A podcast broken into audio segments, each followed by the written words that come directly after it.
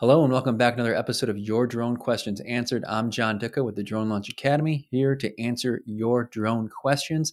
And today's question is a pretty good one. It is, what are the best or what are the recommended editing software when it comes to drone footage? Today I have with me Kendall Marquardt, and he is a certified golf course superintendent. He's a founder, owner of Precision Drone Mapping Services, and a drone videographer. Kendall, thanks for joining me today. Thanks, John. So before we get into the meat of this question, I'd love to give you an opportunity to just introduce yourself, talk about what you do with drones. What kind of work do you do? Sure. So I've been a photographer all my life, got into video when it came out, and, you know, used those interests when I was out in the golf course. So I like using um, photography work with whatever I'm doing. I've basically been a photographer since I could hold a camera. I got interested in drone work during the pandemic when I was looking for something further because the business I was working on as a piano technician, nothing was happening. So being a photographer, I saw, oh, real estate, good idea at the time. So what did you have to do? What was the best equipment to have or skill set to have was flying drones,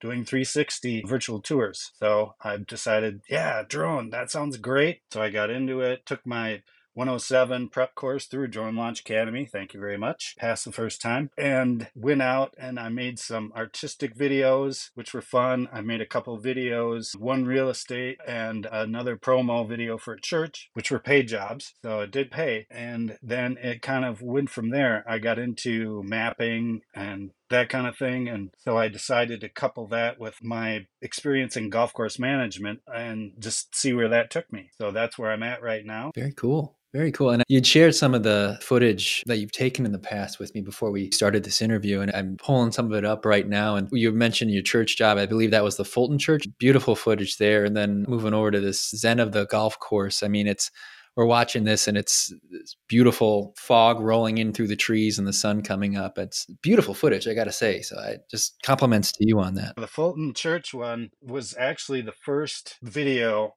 I shot with the drone. I was really taken aback with the way it came out. So you don't have to practice a long time to get something good. Just follow your instincts. Nice. I like that advice. Let's get into the meat of this question, and that's the best software for editing your drone footage. Can you just kind of share which software you use? I got started video editing, actually doing sermons for Fulton Church. The software they were using was KdenLive, which is an open source product. So that's what I just started working with, and having to line up the audio track with the Handycam video footage was quite a skill-building process, shall we say. I used KdenLive for quite a while, including doing like daily videos at a Bible camp, shooting images and editing them, you know, power sessions, four hundred images and videos for the next day's production. It is not without its its glitches and things, but it worked pretty well. Along with that, in the open source realm, I also used OpenShot G L,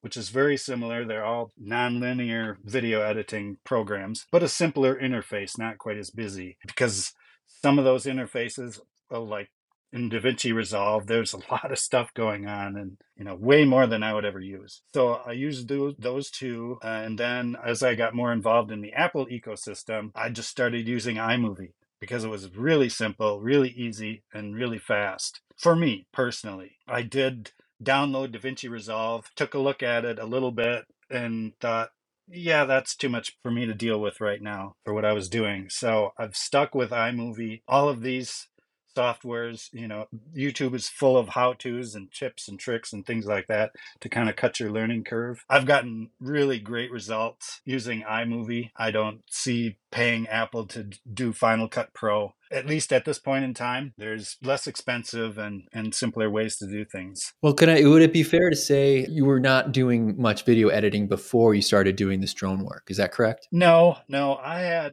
I started editing, doing the sermon videos in twenty fifteen. I had experienced, it was mostly just trial and error, experiment, what works, what doesn't work, and was able to carry that forward because doing the the church and the Bible camp videos, I mean, those were power sessions. And I had to learn not only, you know, doing the image manipulation and all that kind of thing, but getting the darn tech to work, as we well know. Absolutely. So, I mean, you said this is open source. Did you have to pay any money or, or do anything specific to acquire these these softwares or these? Some you, you kind of were able to just download straight to your device? Right. Straight to my device, trying to keep costs down. Yeah. KdenLive and OpenGL are both free. And, you know, iMovie comes with an Apple product if you're using an Apple product, and it can be on your phone, on your tablet, or anything. I run Linux systems, so those video editing and all kinds of, of stuff is available usually in the repositories of whatever distribution you're using, but no cost. No cost. That's good. And that's, that's perfect for somebody who's just trying to get into this space and, and really just get some experience under their belt and to learn from there as you have. As if as a video editor to another, are you the kind of editor who sits down at your computer, whether it's a P C, desktop, laptop at your desk, and moves the footage over? Or are you the kind of person who likes to edit on the go and, and sometimes might edit on a phone or a tablet? I prefer to do it post image gathering, because photography, video, whatever it is, is all about timing. Just like in the, the Zen of the Golf Course, the timing was right, and you had fifteen minutes to collect it. But every other thing I've done in that realm has been go out and shoot, go out and shoot, and then come back and put the puzzle together and see what you come up with. There's a couple different philosophies of shooting video in a bunch of clips and then putting them together. Or are you going to go out and shoot longer clips, like three or five or maybe eight minutes? Sure, it's a pain to sort through a long video clip like that, but I've found that there's been magical moments that have just popped up that even if I'm doing stop video, start video as I'm flying, you never know. You just you just never know. The, the Fulton Church video was the same way. You know, I was shooting clips there and flying around and shooting clips. I didn't have a big storyboard in my mind of what I was going to do. I just knew that the pastor wanted to get as much of that river in as he could. That's what I did. And I flew through and flew around, and I was like, wow, this is great, the way it came together. And then I inserted the music track after I did all of the video the way I wanted to. My son, the new pilot, does the opposite. He finds a soundtrack and then he makes the videos to fit. So we were having a spirited discussion on that on the way down here. But no, that's pretty much the way I do it. I developed a workflow when I was doing the Bible camps, because I was coming up with four, 400 images, videos, and still shots a day that I would then have to edit and produce a video for the next day's group meeting. So I found that six of them in a row, six days of that, that got me into my workflow of, okay, you've got all these clips, let's make a folder over here that's like a pre-production, and stuff I like goes in there. And I look at that folder and say, oh yeah, this one fits here and this one fits there, and then start dropping them into the timeline and seeing how they stitch together. That's one reason I really like what I've been doing with iMovie, because that's a really simple process to shrink clips, make everything fit, and the way you can drop in text or messages or still shots into some of the video clips. It made it really simple. I'd like to say I'm the laziest guy I know, so try and find simple ways of doing things. Yeah. Well, I mean, and sometimes it's it's time saving too. And like you said, when you got a project, you got to turn around quickly. It, that's only to your advantage. I'm with you. I'm the kind of editor who likes to lay it all on the table, not necessarily going in with shot by shot specifics of how something's going to be stitched together until it's all laid out there on the table. But the neat thing about a lot of the applications that you brought up, it gives you the option.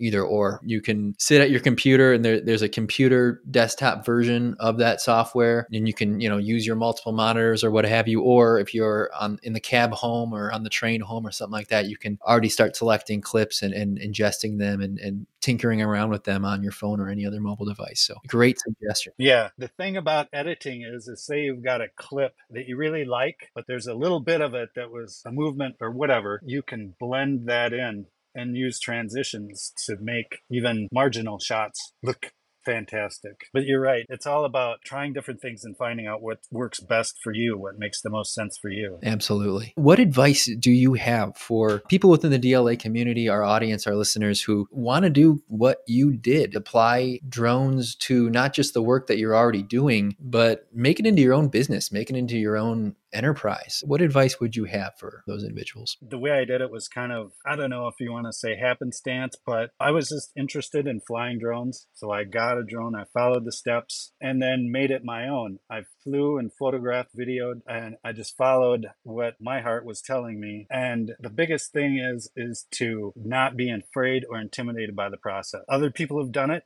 You can do it. If your interest level is there, the process will just work itself out. You just want to take, okay, did that. what's next, what's next, what's next, and follow it through. I created a vision in my head of how I wanted this drone business to work and realized, okay, I can see what's going on in my golf course management background and see how the two can connect.